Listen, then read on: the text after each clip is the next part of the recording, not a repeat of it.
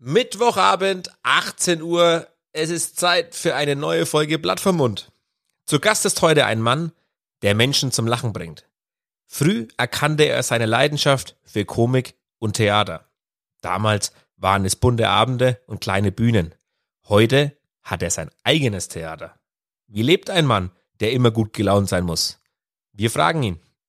But you.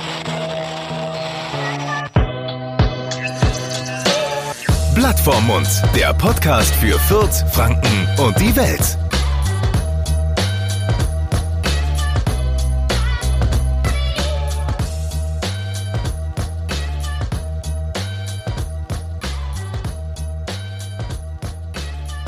Herzlich willkommen, Volker Heißmann.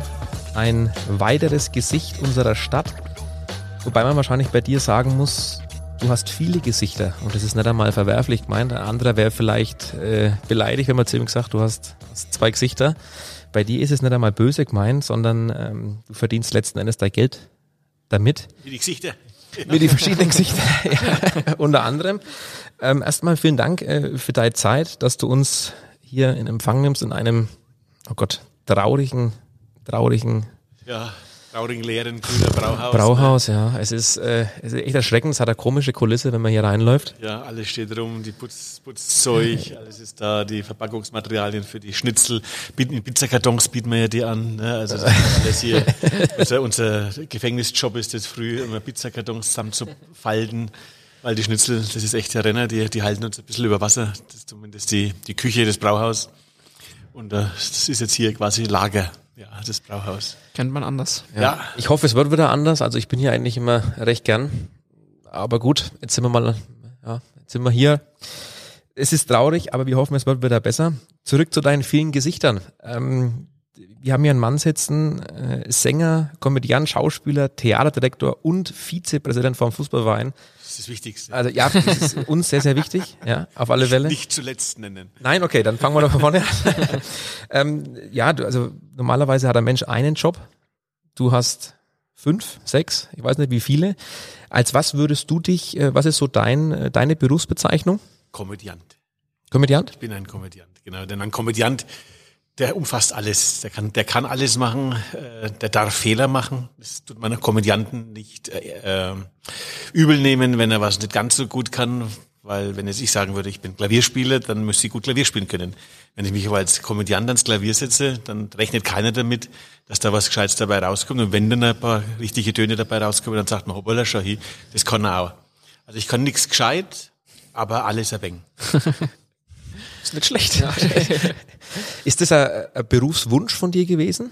Ja, schon. Das ist äh, von, von klein auf an eigentlich immer die Bühne schon gewesen. Mit, mit knapp sechs Jahren zum ersten Mal auf der Bühne gestanden. Und dann war das, ja, hat es mich immer dahin gezogen. Sonst, sonst würde man das ja nicht machen. Man ist ja für viele eine Strafe, wenn man plötzlich vor Menschen äh, irgendwas machen muss. Und mir hat das überhaupt nichts ausgemacht. Ich habe mir da immer gefreut, wenn ich, wenn ich einen Auftritt gehabt habe, wenn danach die Leute kommen sind und gesagt haben, Mensch, das hast du schön gemacht, das war, war gut, das war mir so eine Bestätigung, weil ich in der Schule jetzt nicht der Beste war. Also ich habe dieses Lob nicht zu Hause bekommen äh, für äh, gute Noten.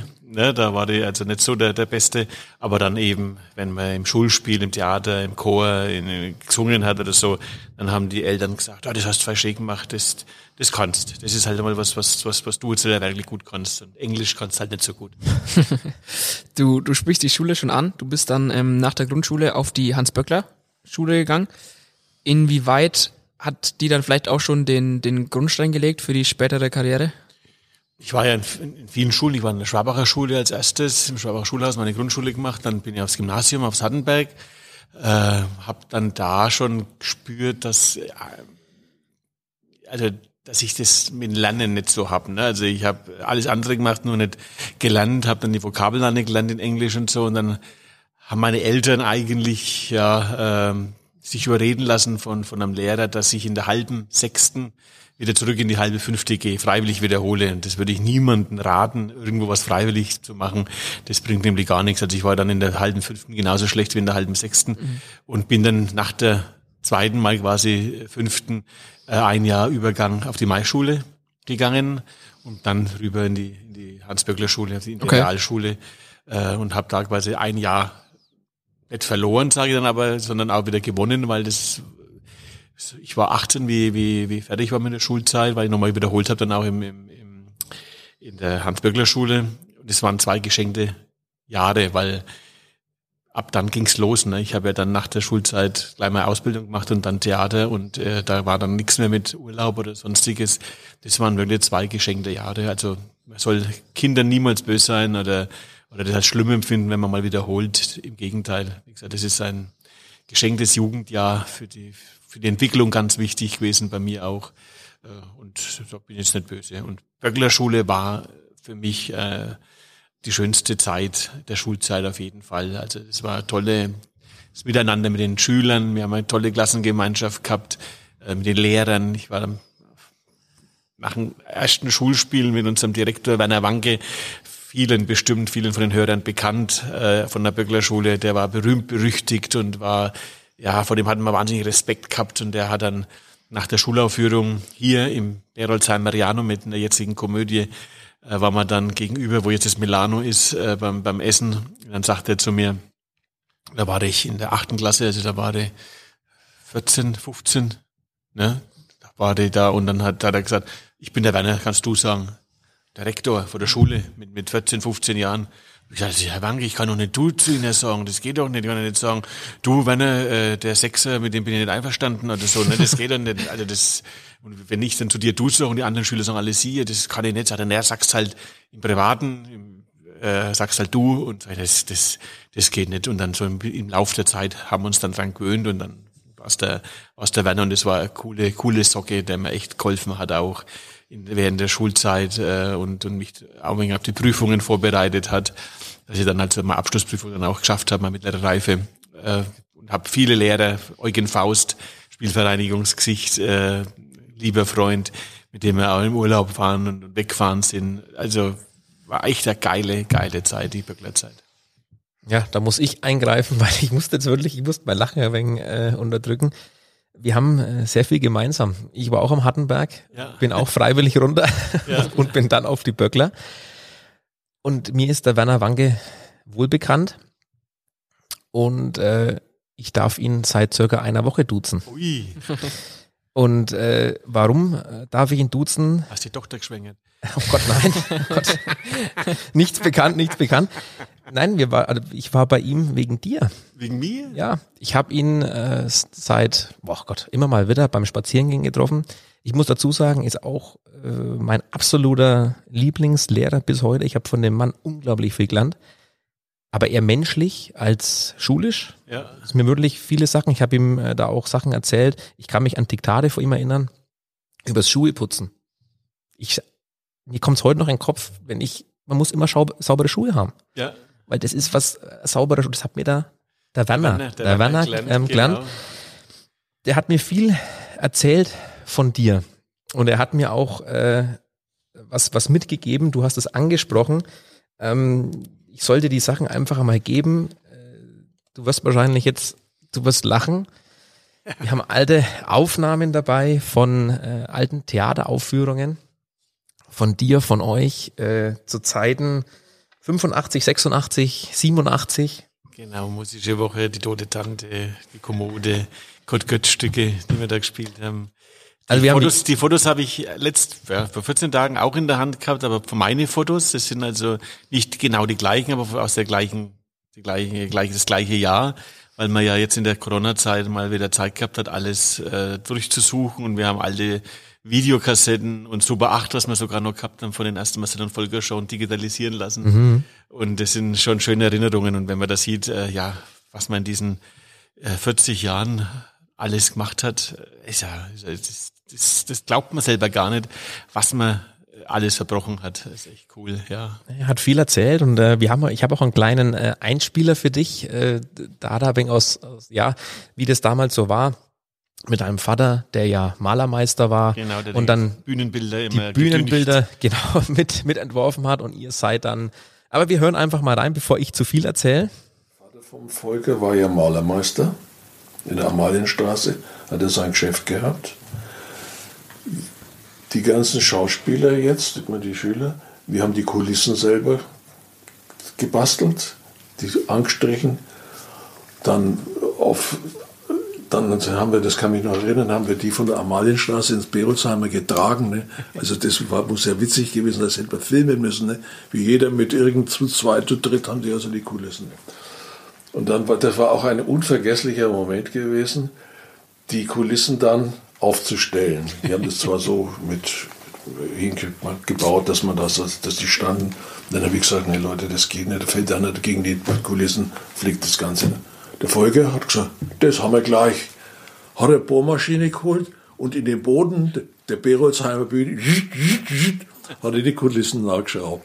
Aber ich sag, bist du wahnsinnig? Sagt er, na, das ist in Ordnung.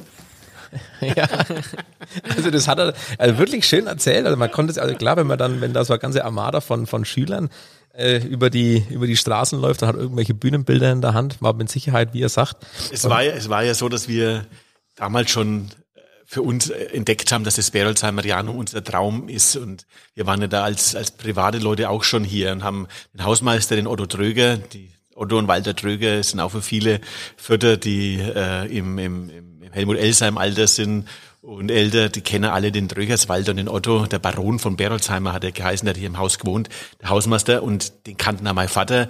Und somit hat der gesagt, wenn ich gefragt habe, du können mir da ein Loch bohren in die Wand oder in, in den Boden, mit uns dann auch wieder Spachtel und so, da hat er gewusst, dass das wieder ordentlich, äh, dass wir ordentlich das Haus verlassen und hat gesagt, du kannst machen, was du willst, ich das vertraue dir.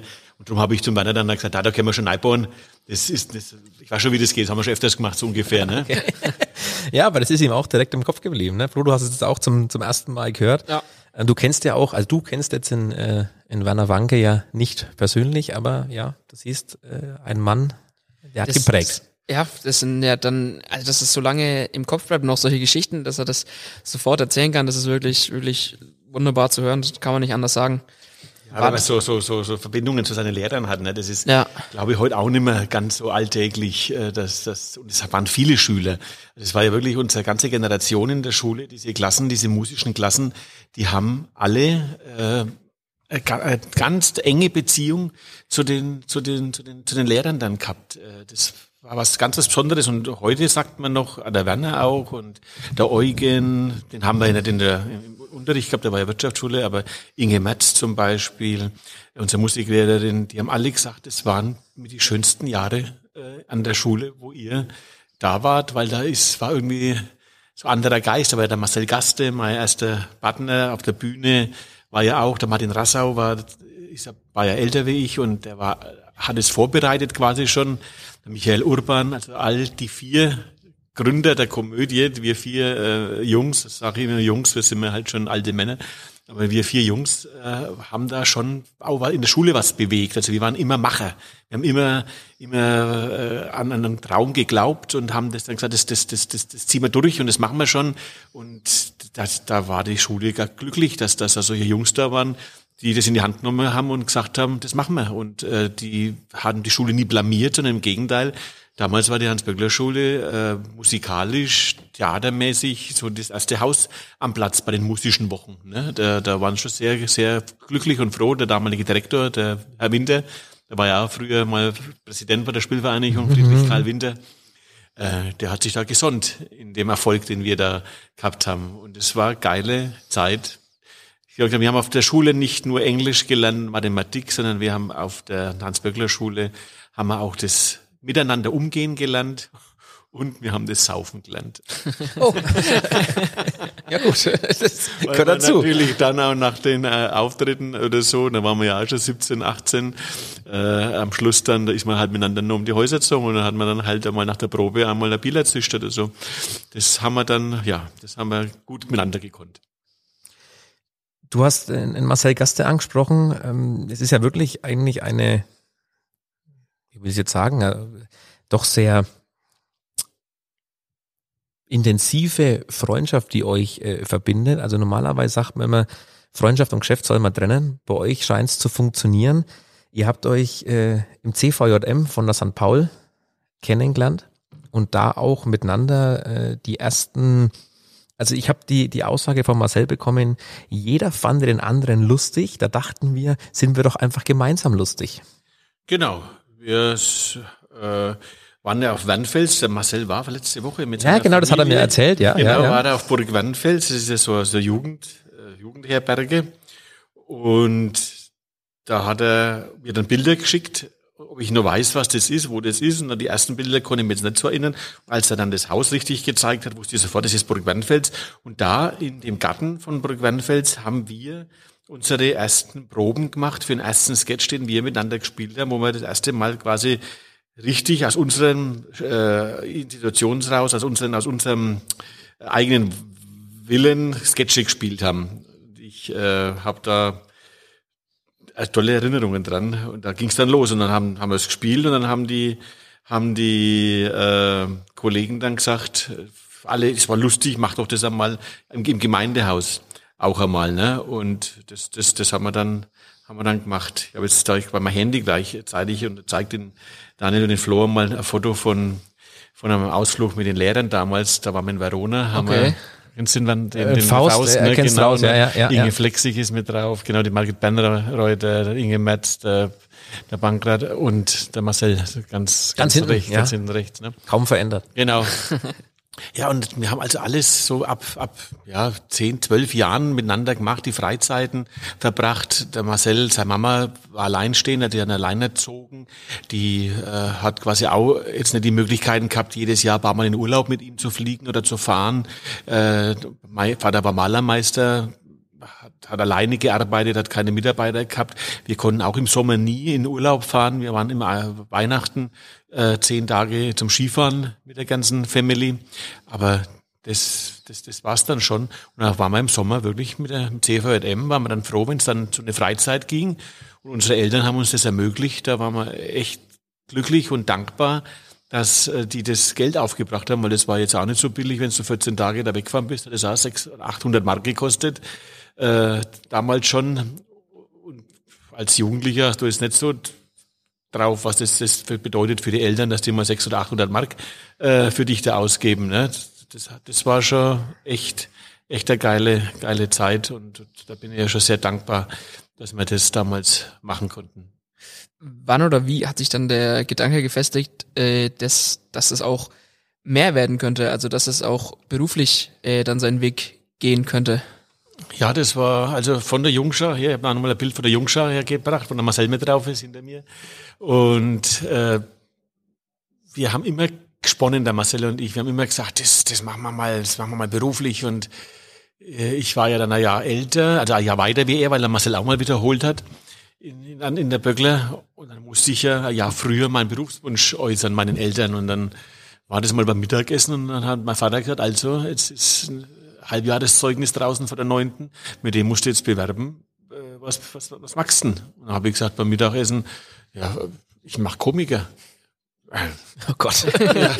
Ne? Also das war ja eine Zeit, das war quasi 1986 war das, äh, das war die Zeit, da gab es noch keine Comedians, da gab es noch keinen Mittermeier oder keinen Mario Barth oder sonstiges, da, da gab es dann Dieter Hallervorden, und dann Otto und dann Emil, das war's, was so an lustigen Leuten im Fernsehen äh, rum äh, ist. Und haben die gesagt, ja, du kannst ja keinen Komiker machen. Ich meine, du magst es ja, die haben mich ja schon gesehen und die haben mich ja immer unterstützt, haben mir die Kulissen mitgemalt und gesagt, du magst es ja ganz schön, aber du kannst doch davon nicht leben. Und dann habe ich eine Rechnung aufgestellt, die ich mir gerne erzähle, weil da hat mich auch ein Lehrer von der Böcklerschule kurz vorher mit Marcel engagiert zum 90. Geburtstag von seiner Tante. Und dann haben wir noch einen Kollegen mitgenommen. Das war im Kneipverein in Sonderhof, hat die gefeiert. Äh, sollten wir eine halbe Stunde Auftritt machen. Und dann sind wir da, da hingefahren, haben ein paar Primerle gekauft im, in einem Körbler. Das hat fünf Mark gekostet. Dann haben das der Tante geschenkt, haben eine halbe Stunde Gaudi gemacht. Äh, am Schluss habe ich My Way gesungen. Und die war glücklich und der Lehrer war glücklich und hat mir 50 Mark gegeben. Und gesagt, das ist quasi euer Gage. Und haben wir es aufgeteilt, jeder 15 Mark und dann 5 für die Blume. Und habe ich meine Eltern vorgerechnet, habe ich gesagt, schon mal, da waren wir eine halbe Stunde im Kneipverein, haben da eine halbe Stunde auftreten, 15 Mark, das ist in der Stunde ein 30er. Acht Stunden arbeiten wir, mal 30, mal 8 sind 240 Mark am Tag, mal fünf Tage die Woche sind 1200 ähm, Mark, mal vier Wochen sind 4800 Mark im Monat, was ich mit meinem Geschmarre verdienen kann. Eben. Und was verdienst denn du, Fadi? Habe ich gesagt, verdienst du 4800 und bleiben 4800 äh, Mark übrig. So dann hat er gesagt, naja, also von dem musst du dann auch das und das und das zahlen und du musst ja hin und her fahren und alles. Und haben wir halt so gescheit gelacht. Und dann haben sie gesagt, das kann jetzt vielleicht zwei, drei Jahre gut gehen oder fünf Jahre gut gehen oder zehn Jahre gut gehen. Aber was magst du denn dann, wenn es nach zehn Jahren, wenn die keiner mehr sehen will, weil da vielleicht nichts mehr einfällt oder weil die Leute sagen, sie haben den, das Gesicht, können das nicht mehr sehen? Dann bist äh, 28 und gehst in die Berufsschule oder bist der älteste Berufsschüler, bist älter wie die Lehrer. Und das hat man dann eigentlich zu bedenken gegeben. Das stimmt eigentlich. Was mache ich dann? Maler wollte nie werden. Maler, ich bin, bin kein Handwerker. Und dann habe ich gesagt, ja, hast recht, also mache ich lieber jetzt eine Lehre, mache das ein wenig nebenbei und äh, dann, dann, dann versuche ich es. Und die haben wir dann auch, dann habe ich Hotelfachmann gelernt. Und nach der Lehre haben sie gesagt, jetzt probierst du es, nicht, dass du uns böse bist, dass wir dir dein, deine Zukunft verbaut haben. Probierst, du kannst so lange bei mir daheim wohnen, äh, kriegst Essen und Trinken, musst Kamite zahlen, wir unterstützen dich soweit. Und ich war dann ab bis 25 zu Hause im, bei meinen Eltern gelebt, bis ich ausgezogen bin und bis wir dann auch wirklich davon leben konnten. Du sprichst das an, äh, Familie, Eltern, Vater, Mutter. Auch da hat mir der Herr Wanke von einer äh, schönen Anekdote erzählt, als deine Eltern mit dir in seinem Büro waren und dann gesagt haben, so von der Art her, Mensch, Herr Wanke, stellen Sie sich vor, der Kerl will nichts lernen, der will einen Komiker machen, ja. Und äh, äh, wenn er dann gesagt hat, äh, ja, und so ist es ja nicht, und dann auch in die Richtung, wobei er dann auch der Meinung war, du solltest erst einmal einen Beruf erlernen. Ja, also da hat, so hat er es mir auch wiedergegeben. Den guten Spruch von Werner Wangel gibt's, da hat der Werner gesagt, Frau Heismann, machen Sie sich keine Sorgen, aus dem Bo wird schon was. Das hat der Werner zu meiner Mutter gesagt. Soll, soll er recht behalten haben? Äh, Du sprichst deine Eltern an. Was bedeutet für dich Familie? Ja, mein Vater ist jetzt auch heuer 20 Jahre tot. Also das ist schon sehr, sehr, sehr, sehr lange Zeit. Also wenn man die Zeit so nimmt, wo man denken kann, wo man sich erinnern kann. So die ersten Erinnerungen hat man eigentlich so mit zehn, ja, zehn, acht, zehn Jahre, wo ich jetzt so wirklich vielleicht noch weiß, so die erste Show und so. Also ist jetzt die Hälfte meines Denkerlebens, wo ich denken kann, wo ich mich erinnern kann, schon ohne meinen Vater. Also es ist schon, schon lange Zeit. Ähm, vermisse ich natürlich sehr.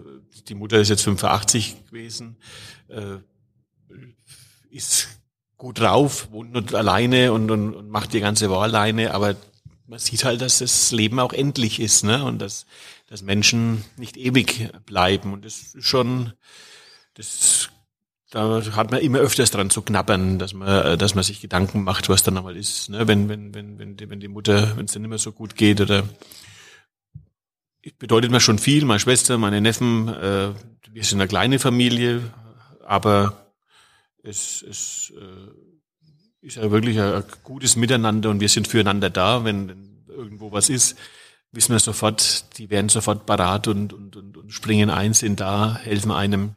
Also Familie ist schon ganz wichtig, weil ich ja auch alleine bin. Ne? Ich bin, bin ja Single und äh, dann hast du jetzt deine Freunde, hier die Familie in der Komödie, das ist die Komödienfamilie und du hast äh, dann deine leibliche Familie und das sind, das sind die wichtigsten Bezugspersonen. Ja. Du bist äh, überzeugter Single, was man so von dir weiß oder man, man, ja, was man halt in der Öffentlichkeit so mitbekommt.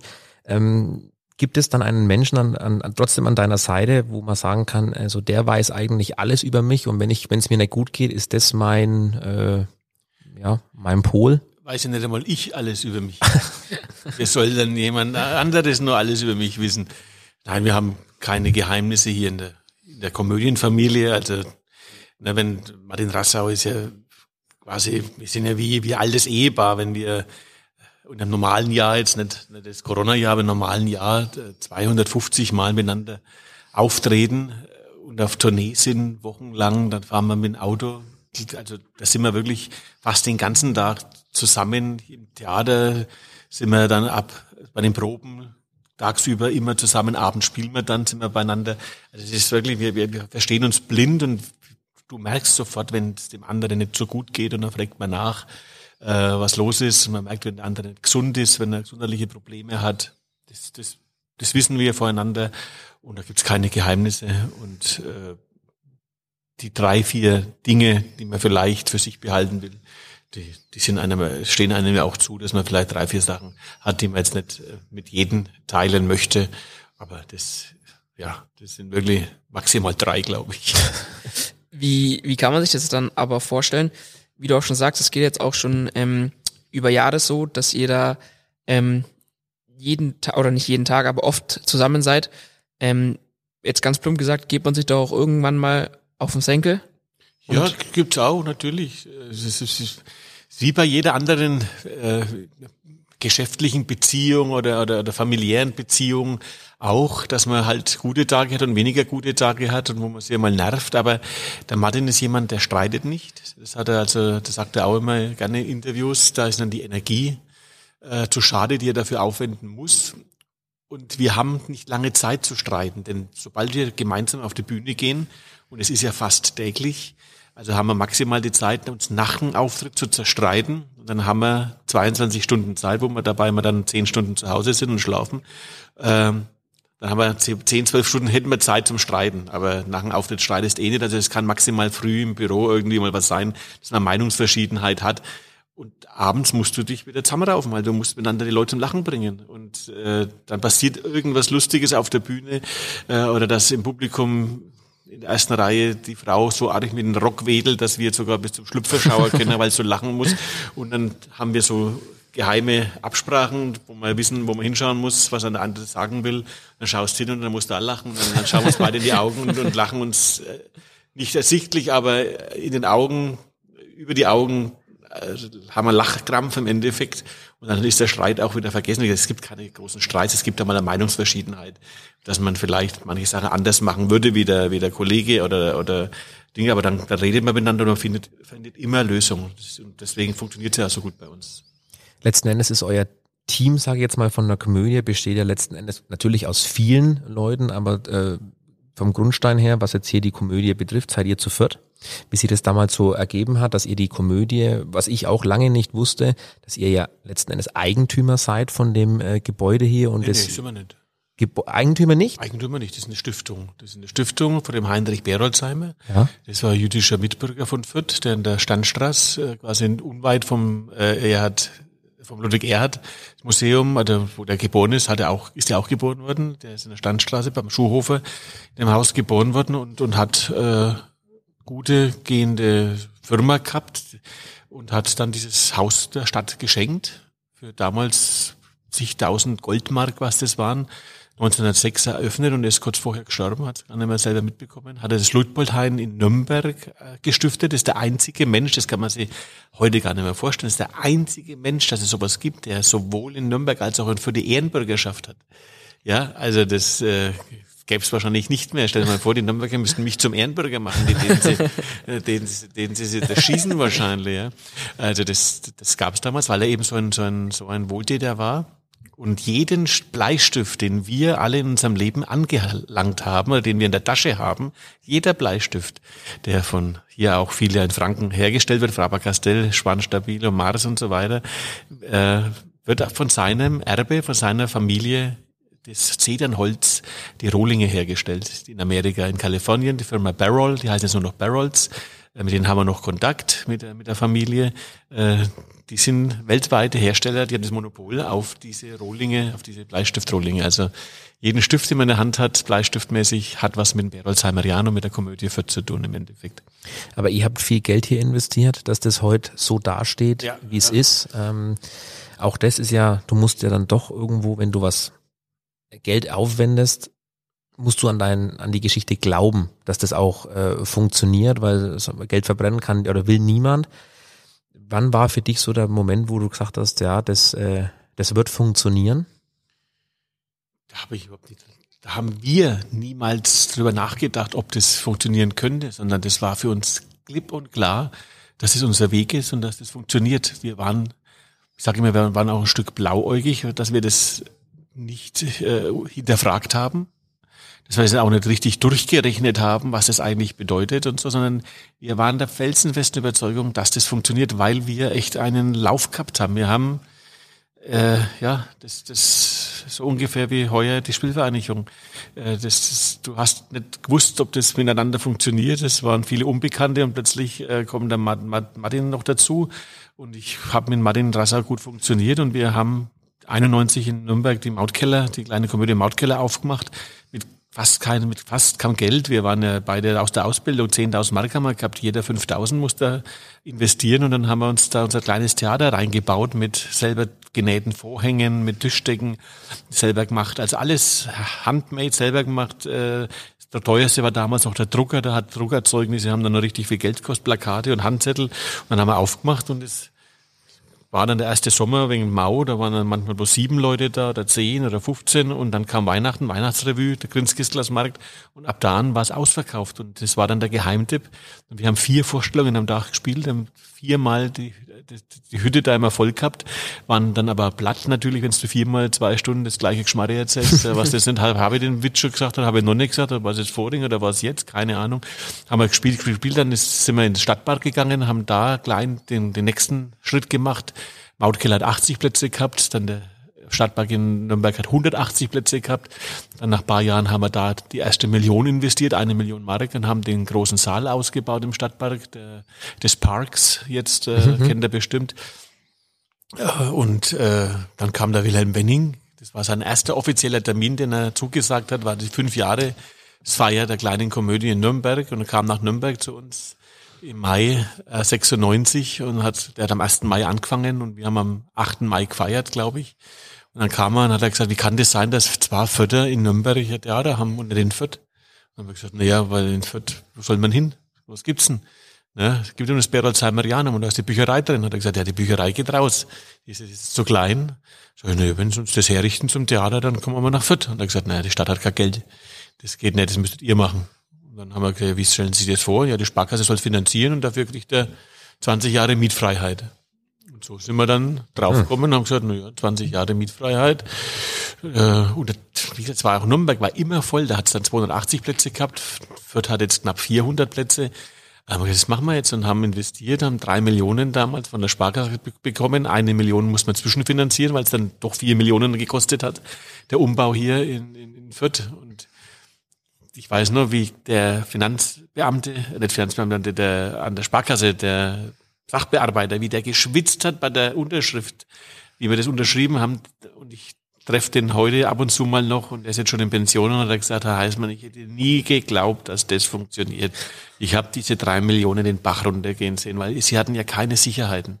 Sie hatten nur als Sicherheit ihr Blätsgesicht. Im Endeffekt. Eins der vielen Gesichter. Ja, Wir hatten es vorher. Die, die, die, zwei Blädengesichter. Und da war wirklich als Sicherheit waren zwei Bilder von uns drin. Bekannte Kabarettisten, äh, Komödianten in, in Franken. Heute würde das nicht mehr finanziert werden, weil die Sparkasse das Geld gar nicht kriegen würde von, äh, von, von den anderen Banken. Ne? Ähm, da gäbe es so viel Sicherheiten dazwischen. Also da haben wir echt Glück gehabt, dass das 98 war. Und wir waren blauäugig, wir haben nie daran gezweifelt, dass es nicht funktioniert und haben dann halt gespielt und wir waren dann ja auch 97 zum ersten Mal in Veitshöchheim. Das war so auch ein wahnsinnig wichtiger Schritt, dass das nach dass es weitergeht, dass uns die Menschen auch außerhalb von Nürnberg vor der Langen hier aus dem Dunstkreis von diesen 20, 30 Kilometern, dass wir bekannter werden. Und da hat uns plötzlich dann jeder gekannt. Plötzlich war Walter und Mariechen Deutschland weiß, Deutschland, wo, wo man Deutsch spricht, äh, kannte man diese zwei Figuren. Und wir haben ja dann gleich die großen Tourneen gemacht und waren die ersten Komiker, ersten Kabarettisten oder Komödianten, Comedians, das Wort gefällt mir nicht so sehr, die die Olympiahalle in München bespielt haben. Damals gab es noch keinen Mario Barth oder keinen Michael Mittermeier, die das gemacht haben, sondern wir waren 2000, 2001 die ersten, die diese großen Hallen bespielt haben. Und dann sind die Veranstalter draufgekommen, das funktioniert ja, schauen wir hin, Heißmann Rassau, die spielt da vor 10.000 Mann in der Olympiahalle. Das ist ja Wahnsinn, äh, das, das, das hätten wir nie geglaubt, dass die Leute reingehen. Das ist sonst nur was für Rock Rockkonzerte oder für Popkonzerte. Äh, das machen wir jetzt auch, das probieren wir jetzt auch. Und dann hat Mario Barth natürlich deutschlandweit äh, die Hallen gerockt, aber das wäre ohne uns wäre das nicht möglich gewesen, weil sich kein Veranstalter das getraut hat. Und wir haben es nur gemacht, oder die Veranstalter mit uns gemacht, weil die mit ins Risiko sind. Normale Künstler, die sagen, sie wollen 50, 60 Prozent vom Auftritt, äh, vom, vom Eintrittsgeld, egal was die Kosten sind. Und das ging nicht. Wir haben gesagt, wir tun erst einmal die Kosten abrechnen, alle Kosten decken und dann machen wir einen Deal. Und da hat der Veranstalter gesagt, okay, dann traue ich mir das, weil wenn dann äh, bloß 100.000 in der Kasse sind und wir haben 120, dann sind es doch bloß 20.000. Wenn ich euch aber vor den 100.000 50.000 äh, zahlen muss, dann zahle ich ja 70.000 drauf und das ist mir das Risiko zu, zu, zu groß. Und da haben wir gesagt, nee, wir gehen ins volle Risiko und haben diese ganzen Hallen, Stuttgart, Frankfurt, Jahrhunderthalle, äh, Oberfrankenhalle, Unterfrankenhalle, äh, Arena in Nürnberger, was weiß ich, 15, 20 Mal gespielt. Äh, das, das war geile Zeit. Das war 2000 bis 2010, 12 so ungefähr, haben wir das gemacht und dann haben wir gemerkt, dass es, dass das, dass das Publikum nicht mehr ganz so mitzieht mit diesen großen Hallen. Äh, und ist auch verständlich, weil es ist nicht so schön wie in einer Komödie, wenn du in der Olympiahalle stehst und der letzte, der 10.000 ist da 120 Meter weiter weg. Äh, da sieht dich dann auf der Videowall vielleicht ein bisschen, aber schöner ist es, in der Komödie aufzutreten. Aber es war geiler Abend oder geile Abende, wie wir da auf die Bühne sind und äh, da, wo dann in der Mitte ist so eine riesen, riesen äh, Kugel gewesen oder so, so, so ein Quadrat, wo diese Künstler angesagt sind, die immer wieder kommen und dann kommt da eben Udo Jürgens und dann kommt Joe Cocker und dann kommt Tina Turner und dann kommt Heißmann und Rassau. das war schon ein cooles Bild. Also das, äh, spätestens da haben es dann auch andere, andere kapiert, äh, dass das, was wir machen, gar nicht so verkehrt sein kann. Wobei die, diese Erfolgsgeschichte am Anfang gar nicht zwingend abzusehen war. Aus Erzählungen haben wir erfahren, dass ähm, das eher zu Beginn eine, eine Konkurrenzsituation zwischen euch beiden war. Martin und ich. Ja, genau, Ja, genau, genau. genau, genau. Es war keine Liebe auf den ersten Blick. Ihr habt euch gegenseitig die, die Plakate in der Stadt runtergerissen? Das sage ich, das sagt der Martin, sagt das, äh, verneint es immer. ich, ich glaube es ihm nicht. Ähm, also das haben wir, der Aber du hast das gemacht. Der Marcel So, und ich, na, wir, also. wir haben es gemacht, wir haben es gemacht, genau. Da gab es die Marcel und Volker Show von uns äh, eben und dann gab es das vierte Komödienensemble von Martin. Wie gesagt, Martin ist zwei Jahre älter wie ich. Nachdem ich zweimal wiederholt habe, war der vier Jahrgangsstufen über mir und wir waren nur ein Jahr gleichzeitig auf der Schule, auf der Hans-Böckler Schule und es war 1982, 83, als der als die musische Woche damals noch in der Mensa vor der, vom HLG war. Da haben wir gleichzeitig sind wir aufgetreten, also parallel miteinander. Und wir fanden uns schrecklich. Also Martin fand mich ganz furchtbar und ich fand den Martin ganz schlimm. Und wir haben uns gegenseitig geschworen, mit dem niemals. Haben uns dann immer so natürlich besucht, wenn der Martin einen Auftritt hier im Berolsheimer Janum gehabt hat, was macht der? Wie schmückt der das Foyer? Und da hat er echt tolle Einfälle immer gehabt. So, der, der, der ist schon vom Designerischen hat, hat er viel mehr Ahnung wie ich. Äh, hat es echt toll gemacht und nur auf der Bühne war es dann nicht so, war es dann nicht so lustig. Haben wir gesagt, nee, das hätten wir doch lustig auch machen können. Und genauso war er bei uns den Auftritten dann früher noch im Dr. Martin Luther Heim, wo jetzt die Luise Leikam Schule ist, in der Benno Meyer Straße. Da war der Pfasssaal, wo wir unsere ersten Auftritte gemacht haben, der Marcel und ich. Und dann hat er, haben wir am Schluss immer Spenden gesammelt. Wir haben keinen Eintritt verlangt, sondern haben Spenden gesammelt. Und dann waren wir dort gestanden mit unserem Körble. Und dann kam der Herr Rassau und hat sein Scheckheft, damals gab es noch Euro-Schecks, kann sich ja keiner mehr vorstellen heute, hat einen Scheck ausgeschrieben und faltet den Scheck und schmeißt den in den Korb und jeder hat gesagt, boah, der Rassau hat einen Scheck. Dann eingeschmissen, ne? das ist nicht 20 Mark oder ein Zehner, sondern er hat einen Scheck. Boah, 2 Mark 99 war da drauf gestanden. Das war den sein Scheck. 2 Mark 99. Hab ich gesagt, du Arschloch, haben wir uns damals gedacht.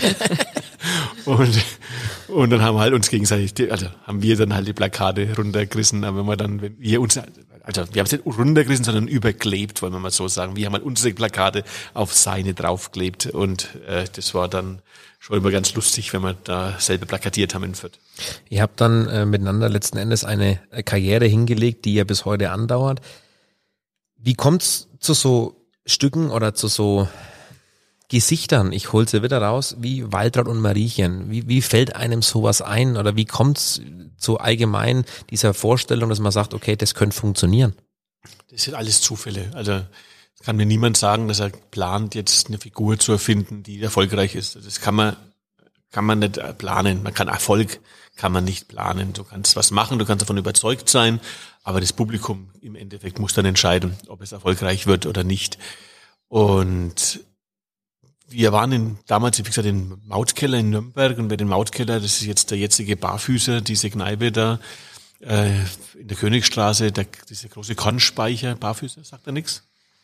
Ich bin ja für der Ja, ja, ja, ja, ne, aber, aber wenn, man, vom- wenn man vom Bahnhof quasi Richtung Hauptmarkt läuft, Ja. dann läuft man da quasi vorbei. Äh, da ist daneben der Kaufhof, kommt dann, ne, und vorm Kaufhof ist, diese, ist dieser Kornspeicher und da geht man runter und es ist ein riesiger Saal unten, Wirtschaft mit, ich glaube mit 1000 Plätzen war das oder so. Also, Das ist schon gewaltig. Ne? Das Brauhaus hat 300 Plätze und also kannst du dreimal so groß wie das Grüner Brauhaus vorstellen. Und da war ein kleiner Saal dabei, ein kleiner Nebenraum, den wir bespielt haben mit 80 Plätzen. Da waren runde Tische drin gestanden. damals gab es noch keine Ticketsysteme, also kein, kein Eventim oder Reservix oder so, sondern damals gab es einen Kartenvorverkauf.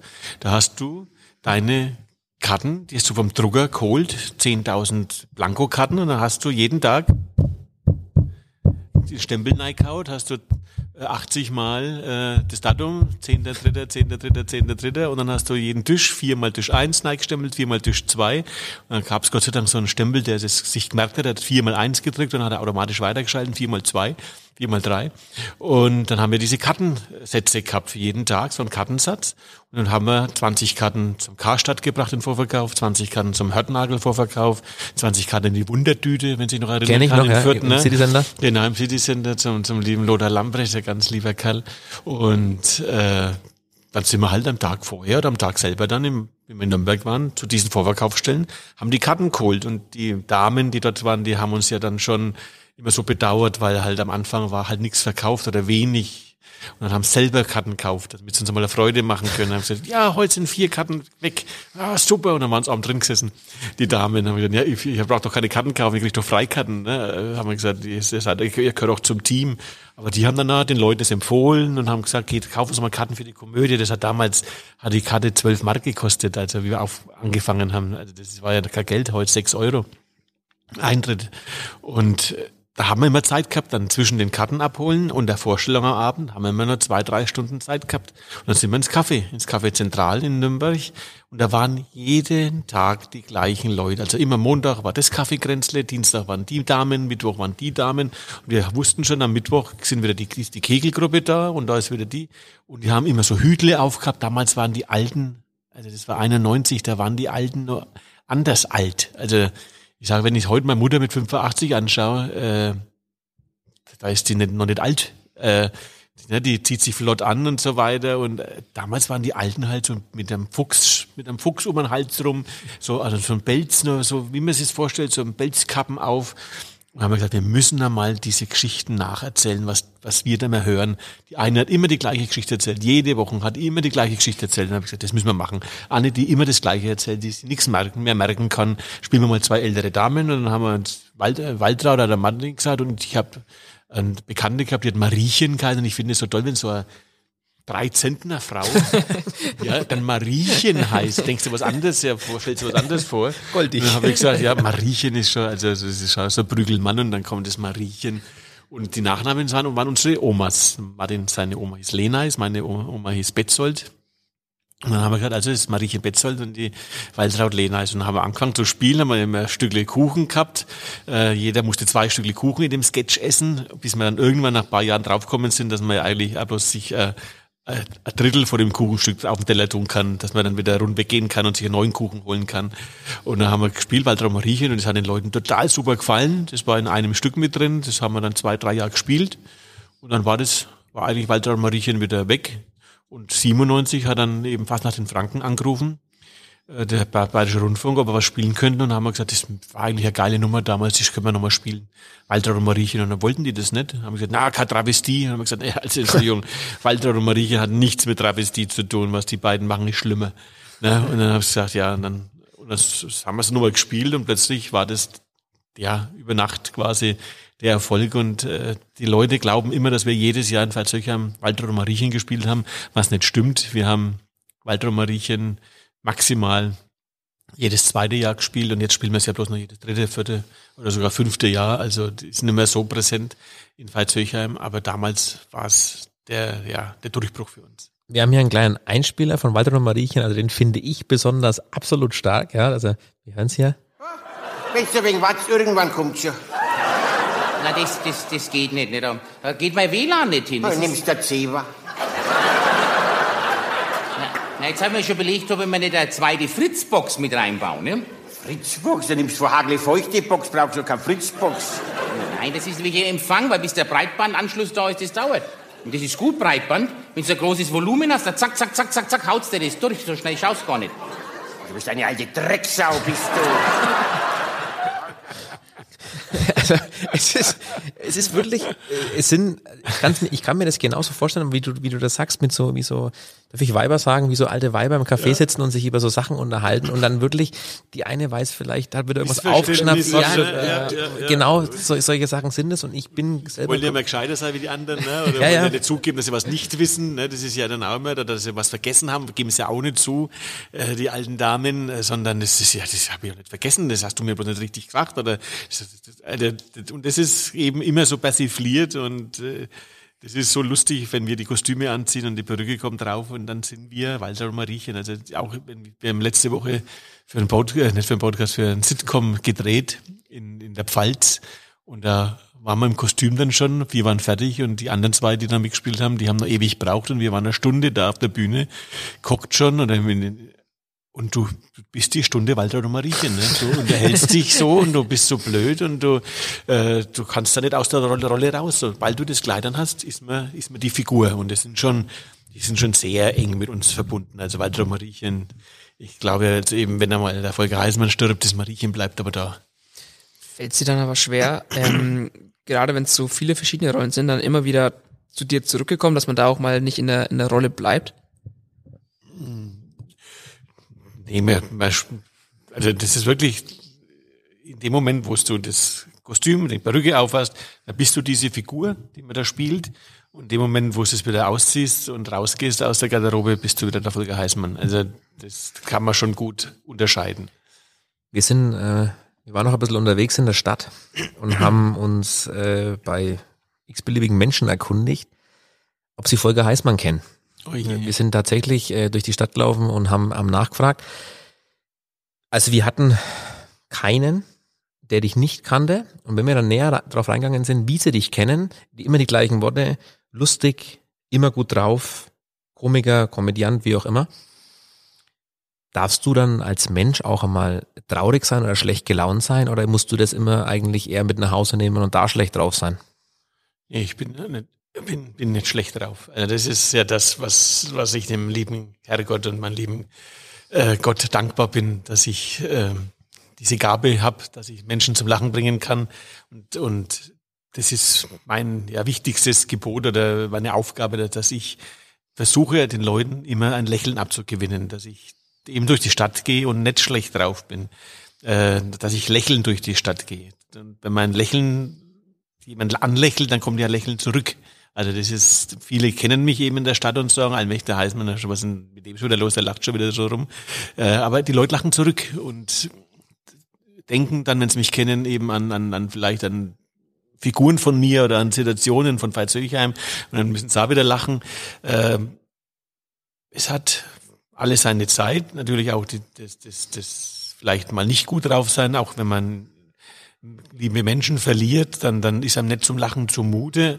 Ja, aber du gehst nochmal zum Zahnarzt, hast der Wurzelbehandlung, ne? Das ist, hast du auch. Ja, Also natürlich, andere auch. natürlich, aber da ist auch besser, du lachst. Also da, da, äh, ich habe mit meiner Mutter habe ich erst gehabt, da hat's wirklich so einen Durchhänger gehabt in der in der Pandemie und da hat gesagt, jetzt bin ich 85 und darf mehr mal mehr fort. Keiner besucht mir mehr. Da- Ich, ich glaube, es ist jetzt die Zeit, wo ich sterben könnte. Würde doch jetzt gar nicht, gar nicht so auffallen, wenn ich jetzt sterbe, ne? Und so habe ich Oh. gesagt. Und hat also, ja, hat dann ein wenig geweint und so, ne? Weil es halt so einsam war und so. Und habe ich gesagt, Mutti, das hast du uns mehr gelernt. habe ich gesagt, das bisschen, was wir weinen, können wir lachen auch. Und das, äh, jetzt, jetzt lachen wir lieber drüber, weil, weil Greiner, das bringt uns gar nichts. Das zieht uns noch weiter runter und missmutig sein. Wenn wir lachen, dann geht's uns gut. Und das tue ich in jedem Kirchen, ich mache ja Kirchenkonzerte, ich komme ja aus der christlichen, äh, also aus dem CVJM, habe ja das wirklich meine Talente der, der Kirche zu verdanken und meiner Kantorin damals, der Luise Leikam von St. Paul. Und sagt immer dann in den Kirchenkonzerten, gehen Sie mit einem Lächeln da raus und jetzt machen wir eine Lachtherapie. Und wir zwingen uns jetzt einmal zwei, zwei Minuten die Mundwinkel nach oben zu ziehen und zu lächeln und uns anzulächeln. Und dann gehe ich durch die Reihe und schaue, ob sie das wirklich machen. Und jeder lächelt, auch die Dame, die dann ganz schwarz angezogen ist und, und bisher sehr viel geweint hat in dem Konzert, wo man weiß, die hat einen lieben Menschen verloren, habe ich gesagt, aber jetzt versuchen auch Sie, versuchen es einfach jetzt mal mich anzulächeln, mir zuliebe. Lächeln Sie mich auch an. Und wenn man das zwei Minuten durchhält, dann werden ja die Glückshormone ausgeschüttet. Also der Körper glaubt dann, es geht ihr gut, auch wenn es nicht gut geht. Aber sobald die, eben diese Muskeln nach oben gehen, verarschst du dich selber und die Glückshormone kommen und du kannst in dem Moment keine Angstzustände mehr haben, du kannst keine schlechten Gedanken haben, du kannst keine Angst haben äh, und das macht was mit den Menschen und solche Leute kommen dann am Schluss zu mir und sagen, danke, dass mich mal wieder zum Lächeln gebracht haben und mir geht's jetzt viel besser. Das stimmt, es geht mir, geht mir gut. Also man kann sich selber dann schon auch in so eine, so eine leichte, ja, so einen leichten Rausch äh, bringen, wenn man viel lacht und lächelt. Äh, das tut mir gut und deswegen sage ich mir auch immer, wenn auch es mir nicht so gut geht, deswegen geht es mir nicht schlechter, wenn ich jetzt lächle. Eher, mir geht's eher besser, wenn ich anfange zu lachen und zu lächeln. Und deswegen bin ich ein guter Mensch und ich habe keinen Grund, missmutig zu sein. Mir geht's gut, äh, meiner Familie geht's gut, wir sind gesund. Äh, Komödie steht noch da, auch nach diesen einen Jahr Pandemie. Also habe ich keinen Grund, nicht zu lächeln, sondern das ist es allemal wert, dass man mit einem Lächeln durch die Stadt Fürth geht. In so einer Zeit das äh, sind es schöne Worte. Ja. Wir haben bei uns im, im Podcast eine Sequenz, die nennt sich Schnellschuss. Das heißt, 60 Sekunden läuft ein Countdown hinten drin, du kriegst zwei Antwortmöglichkeiten, A oder B. Der Countdown läuft. Obst oder Gemüse? Gemüse. Bier oder Wein? Und Sommer oder Winter? Winter. Nudeln oder Pizza? Nudeln. Fürth oder Nürnberg? Fürth. Meer oder Berge? Meer. Hund oder Katze? Hund. Sicherheit oder Risiko? Risiko. Süß oder salzig? Salzig. Rockmusik oder Schlager? Schlager. Audi oder Mercedes? Audi. Hummer oder Schnitzel? Was war das erste? Hummer. Hummer. Hummer, ja. Ein Schnitzel. Film oder Talkshow? Talkshow. Stadt oder Land? Stadt. Duschen oder Baden? Duschen. Rot oder grün? Grün. Mathe oder Sprachen? Mathe. Bus oder Bahn? Bahn. Anzug oder lässig? Anzug. War nicht schlecht. Ja.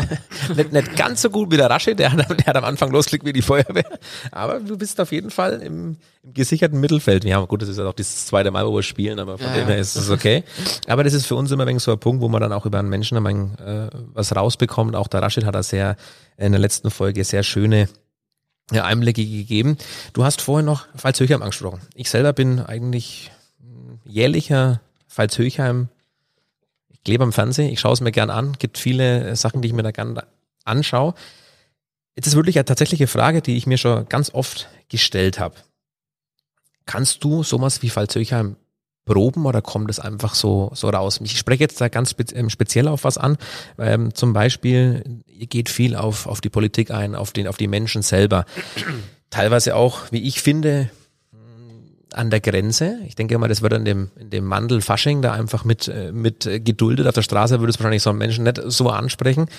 Kommt sowas spontan oder hat man, weil du weißt ja zum Beispiel gar nicht, welchen Kostüme die kommen.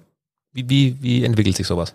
Ja, das ist ein Freiflug. Wir, haben, wir bekommen einen Freiflugschein vom Bayerischen Rundfunk, was da was sehr viel Vertrauen äh, mit drin ist, dass sie jetzt auch wissen, dass sie uns jetzt da ist ja live, also es ist nur zeitversetzt, also so schnell können die gar nicht auf dem äh, ja, auf dem Punkt, auf dem Ausschalter Knopf drücken, Knopf drücken dass das nicht mehr gesendet wird. Und wir wissen ja, was der gute Geschmack ist. Und, und, und es kommen dann schon einmal auch so ne, gegen die AfD oder so, also mal so ein Spruch wie letztes Jahr, wo wir den, die, die Lose, Lose verkauft haben und wo ich dann zu denen gesagt habe, dem AfD-Vorsitzenden da, Sie kriegen keinen los, denn der Rechtsweg ist ausgeschlossen. das ist ja äh, jetzt nicht, nicht bloß blöd oder dumm, sondern es ist, ist ja auch immer, ist ja auch immer eine, eine Botschaft dahinter. Und das ist aber wirklich spontan. Also das sind spontan, spontane Sachen. Das kannst du auch nicht vorher dir aufschreiben. Du machst dir zwar Gedanken jetzt, dass man halt vielleicht über die Hummel was sagt oder dass man, dass man auch einmal Politiker nimmt, die bis jetzt nicht auf der Bühne drankommen. Da kommt dann der Bär und sagt, also die und die und die Person wäre gut, wenn er die dran nimmt, weil die haben wir jetzt noch nicht im Programm, also dass, dass, dass sie halt auch ihr Fett einmal abkriegen, ne? weil das Schlimmste ist ja, wenn du nicht erbleckt wirst oder wenn du nicht davor kommst. Und da haben wir dann also quasi so eine kleine Liste, die wir kriegen. Und wenn es passt, sagen wir dann schon was zu denen. Aber wenn uns nichts einfällt, dann sagen wir dann zu demjenigen nichts. Dann ist ja mal ein Minister dabei, der jetzt nicht so äh, bekannt ist. Jetzt heuer auf dem Nockerberg war ja der, der, über den Hermann ist überhaupt nichts gesagt worden. Passiert halt einmal. Heuer ist es ist ein besonderes Jahr gewesen, also dann, dann muss man sich halt den Söder schnappen, der omnipräsent quasi ist. Du sprichst es an. Wir haben hier auch äh, eine Kleinigkeit, äh, wo Markus Söder, euer, äh, wie will ich sagen, der hat's abgekriegt in dem Moment, ja? Ich bin vorhin so erschrocken, ne? Weil wie ich reingekommen bin, habe ich was Gelbes gesehen. Habe erst gedacht, das ist so eine genmanipulierte Kartoffel aus dem Knoblauchsland. Ne? Aber wenn du näher hinschaust, siehst du, das ist ein gelber Breitmaulfrosch. Ja.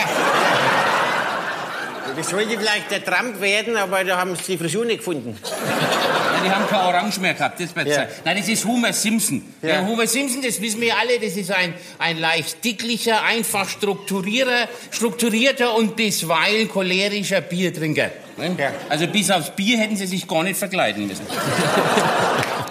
Ja, es sind ja doch auch äh, scharfe Sachen. Also ich, ich glaube, wenn der jetzt hier sitzen würde und ohne Fasching, äh, würde den wahrscheinlich niemand so ansprechen. Das ist dann eben der Rahmen Fasching, wo sowas, ist es dann erlaubt oder ist es, gibt's danach auch böses Blut?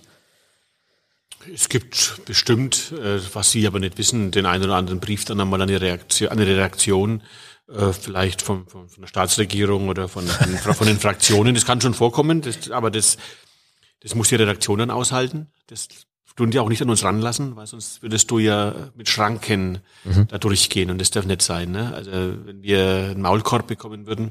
Es gab ein Jahr, gab's, wo mir der Markus selber dann, äh, also ich- wir kennen den Markus Söder ja von unseren Nürnberg-Zeiten. Von Anfang an, da war der Stadtrat und, und war in den Premieren bei uns drin gesessen. Äh, und ja, wir, wir sind miteinander groß geworden sozusagen. Und es gab wirklich Jahre, wo der Markus mich vor Fallzeugen angerufen hat und gesagt hat, äh, du hast schon was gesehen, komme ich dran, bin ich dran? habe ich gesagt, Markus, bis jetzt habe ich noch nichts gehört, dass du dran bist. Also du, du hast jetzt heuer, so wichtig bist nicht, dass da irgendwas war. Da war er, glaube ich, war er schon Generalsekretär oder ich habe keine Ahnung. Und äh, er hat uns dann auch einmal engagiert zum, zum, zum CSU-Parteitag in, in München. Stoiber, damals Ministerpräsident. Und wir haben das angenommen, haben gesagt, was wir, was wir, was wir verlangen und machen das. Und, und die Grünen haben uns auch angefragt und die haben am nächsten Tag Parteitag gehabt in Lindau, ob wir bei denen am Parteitag auftreten. Und äh, haben wir gesagt, ja, machen wir. Äh, die haben sogar mehr Zahl wie die CSU.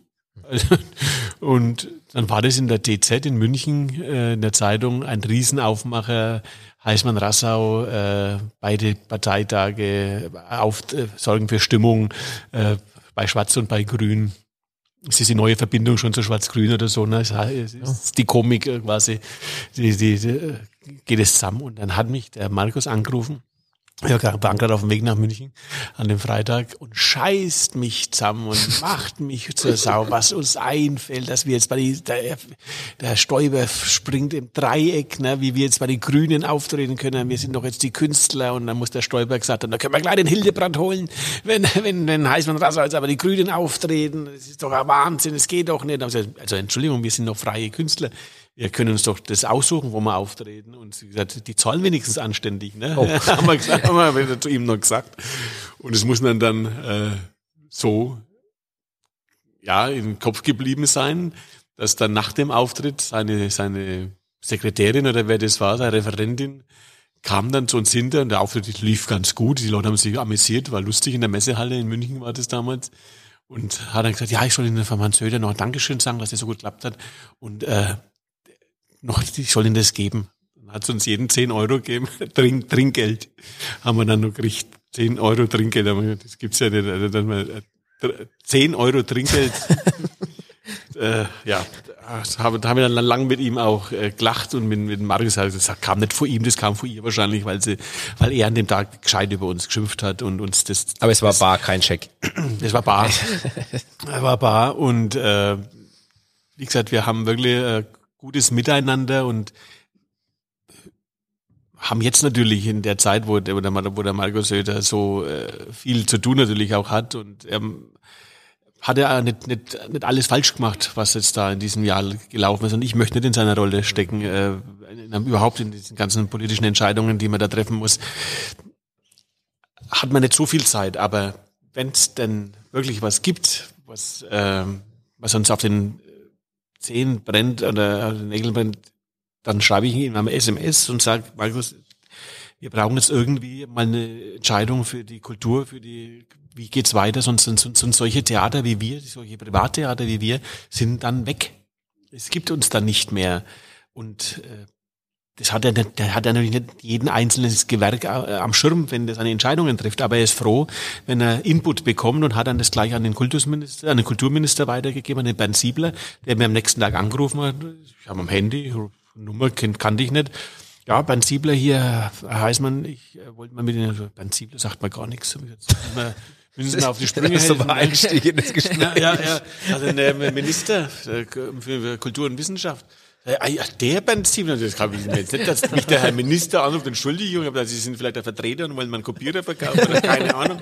Und dann haben wir schon einen guten Einstieg gehabt. Nee, der Markus hat Ihnen die Nummer gegeben und äh, wir haben keine Ahnung von privater Kultur. Wir haben die, die geförderte Kultur, da gibt's dieses alles im Ministerium, aber die privaten, da haben wir, wir müssen uns treffen. Und da haben wir uns wirklich ein paar Mal getroffen. Ich war in München im Ministerium, wir haben diese Spielstättenförderung, war ich, war ich federführend mit äh, dabei, mit, mit, mit, mit anderen Kulturschaffenden vom Lustspielhaus, ähm, äh, der Till Hoffmann und äh, da haben wir dann denen geholfen, damit die uns verstehen, was, was, was wir brauchen, wo es, fehlt, dann an Sicherheit auch, dass wir über diese Pandemie kommen. Und das hat er, und dann haben wir uns mal bei der einen oder anderen Talkshow auch getroffen. Der Markus dann fragte immer, und läuft's? Muss ich mir Sorgen machen, weil er will, äh, das er möchte nicht, dass die Komödie oder dass die Privattheater pleite gehen, weil das, das sind die Kulturstätten, wo alle Kabarettisten, alle freischaffenden Künstler ja dann wieder auftreten können, wenn es wieder weitergeht. Wenn wir nicht mehr da sind, dann fallen die auch hinten runter, weil dann können, wo sollen die auftreten? Kettenreaktion Wenn es die, die Theater nicht mehr gibt, ne? Also das war ihm ganz, ganz wichtig. Hat er dann auch verstanden und kapiert meine, meine Anliegen und meine Angst und gesagt, als wenn du was hast, melde dich. Ne? Also da ist man dann schon im Kontakt und dann schreibt man mal, er hatte am 5. Januar Geburtstag und da war gerade Pressekonferenz und denkt man, Mensch, den muss ich zum Geburtstag noch gratulieren. Dann habe ich dann äh, SMS geschickt und dann schreibt, und dann sehe ich, wie er in seinem Handy in der Pressekonferenz, äh, die Merkel hat gerade gesprochen, äh, oder was er, ich glaube, das war nicht die Merkel, es war, doch, auf jeden Fall sch- schreibt er mir in der Pressekonferenz zurück. Ja, danke. Äh, hoffen auf bessere Zeiten, so ungefähr. Er, antwortet dann auch gleich, oder kam dann, kam dann die, die SMS von ihm zurück und wir schätzen uns sehr. Ich finde alles gut, was er macht. Er auch nicht, was wir machen. Das sagt uns ja auch. Ne? Und es gab ein Jahr beim, bei Pfalz Höchheim, wo er dann geschrieben hat, also so nicht, äh, das, das lässt er sich jetzt nicht mehr gefallen und wir sollen uns einmal ein bisschen am Riemen reißen. Ähm, äh, es, äh, auch er ist ein Mensch mit Gefühlen und bibabo und er will jetzt, dass, dass wir ihn nicht mehr so, so an die Kandare nehmen. Das haben wir gemacht, das Jahr drauf. Kein Wort haben wir über den Söder. Kein Wort. Das war aber nicht recht. Das war ein auch nicht recht. Genau, genau. Und dann haben wir dann auch wieder dann, na, da, da, das ist ja auch nichts. Habe ich gesagt, ne, also, das muss, da musst du durch. Hab ich gesagt, wenn du äh, in der Position bist und du, wenn du nach oben kommen willst, dann musst du das aushalten, Markus. Und das, das hat er ja auch gelernt jetzt. Hat er jetzt am Freitag da letzte Woche auch äh, bei, bei, bei Noggerberg Noggerberg. echt, echt äh, gut mitgemacht. Er weiß ganz genau, wenn er, eben auch wenn er Kanzler werden will, was ich glaube, dass er das schon machen würde, wenn der Laschet ihn lässt, da muss er, da muss er über solche Sachen lachen können. Bist du dann, ähm, um auf die Auftritte nochmal zurückzukommen, ähm, bist du da nervös oder ist es nach den ganzen Jahren, ist es dann auch teilweise einfach ein Auftritt unter Freunden, wo man dann ja, einfach die Nervosität nachlässt und nur noch die Freude da ist? In Veitshöcher meinst du jetzt, oder? Allgemein, allgemein. Allgemein. Also, Martin und ich, wir beide leiden an Bluthochdruck. Also wir haben beide immer hohen Blutdruck und das ist natürlich unserem Beruf schon geschuldet, dass wir immer äh, in einer 150 Prozent äh, Gas geben, angespannt sind, aber wir das nicht mehr so empfinden. Also wir haben nicht, ich habe jetzt nicht, dass jetzt ich irgendwie Angst hätte oder, oder, oder Lampenfieber oder so großartig hab, sondern es ist eine schöne Grundspannung da, die bei Premieren höher ist, wo man, oder auch in Veitshöchheim, weil du weißt jetzt, das ist jetzt der Moment, der entscheidet darüber, ob dieses kommende Jahr ein gutes Jahr wird oder ein weniger gutes Jahr wird. Hast du in Veitshöchheim eine gute Nummer, dann mögen dich die Leute, kaufen Karten für die Konzerte oder für die, für die Veranstaltungen, die man macht. Bist du in aller Munde? Magst du was Schlechtes? Bist du auch in aller Munde, aber es kauft keiner Karten. Also ist da schon, das ist schon für uns, äh, da sind wir angespannt. Ich würde jetzt nicht sagen, vielleicht auch ein bisschen aufgeregt schon, aber wir haben so viele Schubladen in unserem Hirnkastel, die wir aufmachen können, dass es wieder weitergeht. Und nachdem wir eben auch sehr viel improvisieren, müssen wir jetzt nicht den Text, den wir uns vielleicht ausgedacht haben, eins zu eins äh, da runterrasseln, sondern können sofort, wenn wir merken, dass die, dass die Stimmung kippt oder dass jetzt irgendwas war, können wir eine andere Schublade aufmachen und dann machen wir halt was anderes. Also das ist der Vorteil bei uns, dass wir eben keine festen Texte geschrieben haben, sondern dass wir uns was überlegen, dass wir uns vertrauen können aufeinander, dass ich genau weiß, wenn der Martin nichts weiß, dann fällt mir was ein, andersrum. Und das ist das Gute beim Duo eben, dass während der Martin da sowas sagt über den Homer Simpson beim Söder, dass ich mir dann schon überlegen kann, was ich jetzt dann wieder sage. Und wenn ich jetzt als nächstes nehme, Einzelkünstler, der muss sofort wieder auf den Spruch wieder weitermachen und kann jetzt nicht überlegen, schau da mal. Der muss also schon strukturierter vorgehen und braucht auch einen Text wahrscheinlich und muss sich einen Ablauf äh, schreiben. Das können wir, brauchen wir nicht, weil wir eben die Überlegungs-, äh, die Denkpause haben, wenn der andere gerade dran ist. Und somit haben wir also auch keine Angst, auch wenn ich solo auftrete. Das machen wir jetzt schon so lang. Ich zähle meine Auftritte mit von, von klein auf, habe immer Stückle geführt und bin jetzt bei knapp 9000 Auftritten. Ui. Ne, also 9000 Mal, wenn du das gemacht hast, da kann eigentlich nicht mehr viel passieren. Wir hatten alles bisher bis auf eine Geburt. Geburt haben wir jetzt noch nicht gehabt, dass jetzt ein Kind während der Vorstellung kam, aber ja, ist es schon jemand gestorben während einer Vorstellung? Okay. Äh, bei, bei, bei, und also nicht direkt gestorben, sondern der ist da zusammengekracht, hat einen Herzinfarkt gehabt und wurde dann ins Krankenhaus gebracht, aber ist dann am, in der Nacht gestorben. Also den haben sie wieder wiederbelebt, der war dann nochmal da. Aber also es gab alles schon, also von von, von, von besoffenen Menschen in der, im Theater, die äh, von jemandem, der sich übergeben musste, ne? also von, alles von, von, von Nervenzusammenbruch, von Kindergeschrei, Hundegebell, äh, Hochzeitscheidung, äh, quasi. Also es, wir haben bei allen möglichen, wir sind überall schon aufgetreten, bei, bei allen Gelegenheiten äh, und ja, und deswegen sagen wir, es kann eigentlich nichts mehr passieren und wir freuen uns dann, wenn mal wieder was ist, was wir noch nicht gehabt haben. Sticht denn da ein Erlebnis, jetzt vielleicht auch im Positiven heraus, wo, wo dir sofort einfällt, ey, das war, das war ein super Erlebnis? Also bei einem Auftritt? Ja, es, ja super Erlebnisse, super äh, Sachen. Das war 1994, also da war man noch relativ frisch, äh, war Frank Sinatra zum letzten Mal in Deutschland. Und Frank Sinatra sagt ja auch noch was. Ja, ne? Genau, und das ist also schon ein Sänger, der generationenübergreifend äh, bekannt ist.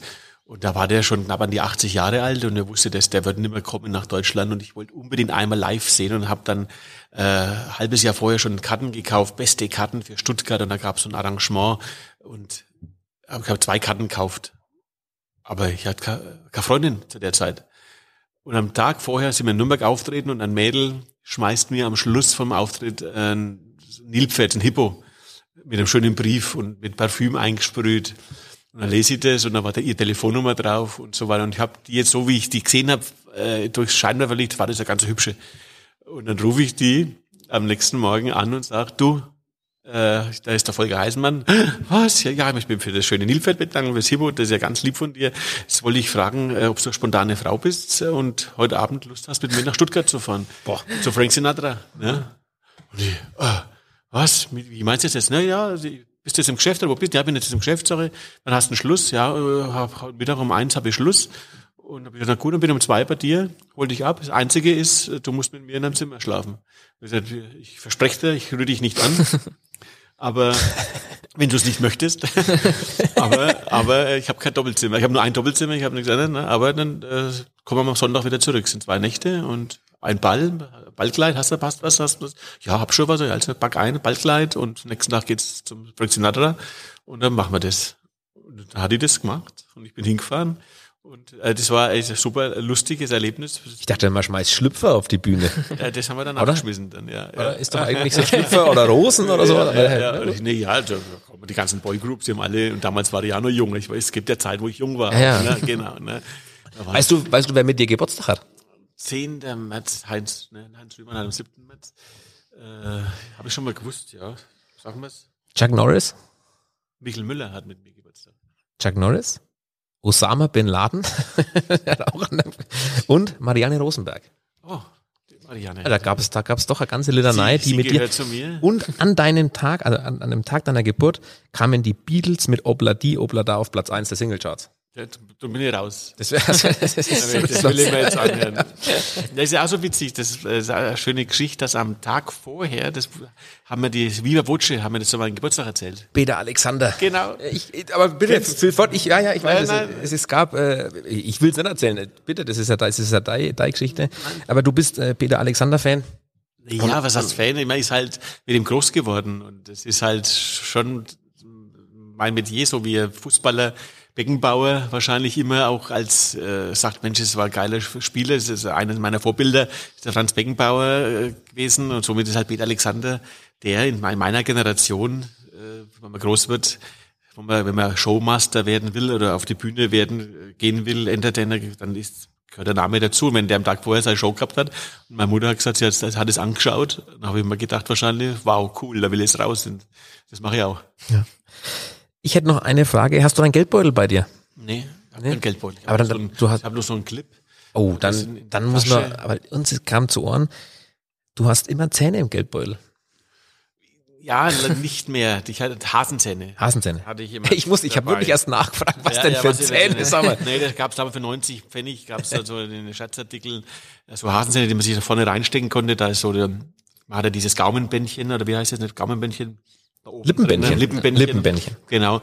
Und das ist ausgespart und dann kann man die so reinschieben und dann hatten wir diese Zähne und die waren immer in meinem Portemonnaie, genau. Aber ich habe jetzt seit zwei, drei, zwei Jahren, jetzt habe ich, habe ich kein Portemonnaie mehr, sondern eben nur so einen Clip, wo man die Scheine so rein tun kann und fünf Kreditkarten oder halt äh, so Kundenkarten da hat, äh, sobald es nicht so aufträgt. Und Das war wegen Jerry Lewis, Jerry Lewis. großes Vorbild, der auch, so wurde uns das erzählt, dass du da auch der, der, ja, das Gesicht mit dem Schiefschauen oder, darf ich sagen, Blödschauen, Blade, Blödschauen, Blade-Schauer, ja, ja. das Äh, das kommt Geschäft. eben nach, nach Jerry Lewis. Äh, Ja, generell alles. Also damals, was halt da gegeben hat, da haben wir aufgesaugt. Damals Louis de Funès, Louis de Funès war äh, Peter Alexander. Dick und Doof haben wir natürlich immer, immer geschaut. Die Väter der Klamotte am Freitagabend, wenn Badetag war. Damals gab's ja in meiner Kindheit noch, am Freitag wurde gebadet. Badetag, ne? ja. Genau. War erst der Vater, dann die Mutter, und dann sind wir gekommen ins Bad und dann sind wir meistens ins Hallenbad gefahren. Das war dann einmal schön am Freitag und dann waren wir zu dick und doof wieder zu Hause. Ja, Otto, Emil, Hallervorden, das waren so die meiner Kindheit, die Komiker. Volker, am Ende von unserem Podcast steht immer unser Freundebuch. Da stellen wir zwei, drei, vier, fünf Fragen an unseren Gast. Ähm, hast du schon mal FKK-Urlaub gemacht? Ich bin schon mal lackert, auf jeden Fall äh, am Strand rumgerannt, ja. Hast du Ticks? Ticks, Tick, also im Sinne von ähm, Angewohnheiten. Marotten. Ja, genau. ja, hat, hat wahrscheinlich hat jeder Mensch, äh, aber ich ich sage immer, was sage ich so viel, wenn mir nichts einfällt? Äh, müssen wir das Martin fragen, weil er das, das sagt das Was sage ich, wenn mir nichts Ja, ja. einfällt? Das fällt mir ja, ja, gerade. ja, ja, ja, ja, nach der Bühne. Das ist, äh, das, das, das, weil das merke ich gar nicht, dass ich das sage. Ne? Okay. Also immer wenn ich so einen Wortfüller brauche, dann so, so einen Satzfüller oder wenn, wenn was, wenn mir gerade was nicht einfällt, dann sage ich nicht, was scheint, aber oh, um Himmels Willen. oder- Irgendwie habe ich da so ein, ja, fällt mir jetzt nicht ein, weil weil es mir nicht auffällt. Ist immer so automatisch, das kommt dann Es kommt so, ein- so ein ne? Wort, ne, wo man so ein, viele sagen, äh, klappst das nah oder äh, wasch schon, wasch schon. Ne, da ist der, wasch schon, der, der, der Helmut Elde hat da immer so ein, so ein Ding, ne? Lange Rede, kurzer Sinn war es bei Rede, genau, das sagt er oft. der Lange Rede, kurzer Sinn, wenn er, wenn er überlegen muss, ne? Genau, was er sagen will, der Helmut, wir sind ja Brüder, ne? Das Das war, nachdem der jetzt äh, vor kurzem bei euch auch da war, Ja. im Podcast, das, das, das sagen ja viele, glauben, dass wir Brüder sind. Helmut L. und also wenn er seine Brauereiführung macht und so, dann sagt er oft einmal so, ne, äh, er hat seinen Namen von der Frau angenommen, er ist ja geborener Heißmann und dann, ja, wir wollten schon sagen, Sie sind doch, schau aus, Sie sind der Bruder vom Heißmann, genau, ne, mit der Brille, mit die kurzen Hals und so weiter, Bruder, wir, wir uns auf der Straße sehen, sagen wir immer, Bruder, geh rüber, immer, mein Bruder, wie geht's dir denn? Also Helmut L. und wir haben eine gute Verbindung, wir mögen uns sehr und, äh, er kennt meine Mutter gut, seine Mutter, wir waren mit meiner Mutter gut befreundet. Also da ist von klein auf war da irgendwie schon Verbindung wahrscheinlich da. Und der Helmut hat uns auch geholfen hier beim Grüner Brauhaus da am Anfang das richtig zu führen und, und die Sachen, die in einem Wirtshaus wichtig sind. Ja, das, ne, weiß das, genau. haben wir, das haben wir gehört. Das hat er auch Deswegen raus. sind wir sehr, sehr verbunden. Mein Bruder, der Helmut. Hast du schon mal eine Ohrfeige verteilt? ja, freilich. Eine Ich gescheite, bin, oder? ein, bin ein alter Schleicher-Typ. ne? Aber wenn, wenn die von der gekommen sind. die Hartler. Nein, nein, ich war, ich war kein Schlägertyp, aber ich, es gibt Situationen, wo man halt einmal jemand, gerade als Kind oder als Jugendlicher, einmal jemand an die Batsch hat, ja. Sammelst du was oder hast du bestimmten. Ja, mein Sam, das ist ja mein Dick, genau, das habe ich mein Dick. Ich bin, Ja, ein, ja. ich bin ein Sammler, ich sammle alles. Ich, ich kann nichts wegschmeißen. Es ist ganz, ganz schlimm. Ich muss jetzt zu Hause wieder einiges entsorgen, weil ich wieder zugewuchert bin. Jetzt über dieses Jahr Pandemie auch, da, ne, dann kauft man wieder DVDs oder solche, weil ich hab, bin kein Netflix-Mensch, ich habe zu Hause auch kein WLAN, äh, bin da nur mal auf mein Handy übers Netz quasi zu erreichen und bin dann noch jemand, der DVDs eben schaut. Und da habe ich mir jetzt echt viele neue gekauft in diesem Jahr. Gibt's jemanden, den du in deinem Leben am liebsten nie kennengelernt hättest? Nee. Es ist jeder Mensch ein Kennenlernen wert. Auch schlechte Erfahrungen, das sind gute Erfahrungen, die man dann daraus ziehen kann. Also, nee. Nick, wüsste jetzt niemand. Muss ja auch nicht sein, ist ja, ist ja schön. Genau, genau. Volker, dann sagen wir, äh, vielen Dank für deine Zeit. Alles Gute für die Zukunft. Negativ bleiben ist heute ja nicht, nicht gesund bleiben, sondern negativ bleiben ist sehr wichtig. Lächeln durch die Welt Lächeln, gehen. wir gehen jetzt hier auch lächeln auf jeden Fall raus, hat Ja. sehr viel Spaß gemacht. Ich habe da nur ein Grünerler getrunken. Das, steht ja, ja das, das, andere, da. das trinken wir jetzt schon noch, ja, ja, ja, das, das wir ja, schon. das sind ja schon die neuen Grünerli mit 0,33. Ja, also das ist ja- das ich nicht- wollt- das ist nicht ganz so Ja. sch- schlecht. Ja, dann trinken wir lieber noch zwei. Genau. Volker, vielen Dank. Alles Gute für die Zukunft. Danke euch, finde es echt klasse, dass ihr das macht und wünsche euch viel Erfolg damit und haltet durch. Macht es recht lang, dass ja. viele Leute das, das hören. Wir halten durch. Danke dir. Dank. Ciao. Ciao.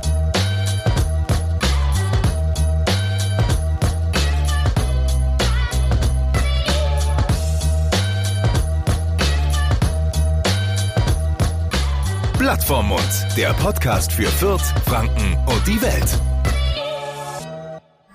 Alle Podcasts jetzt auf podyou.de, deine neue Podcast-Plattform. Podyou.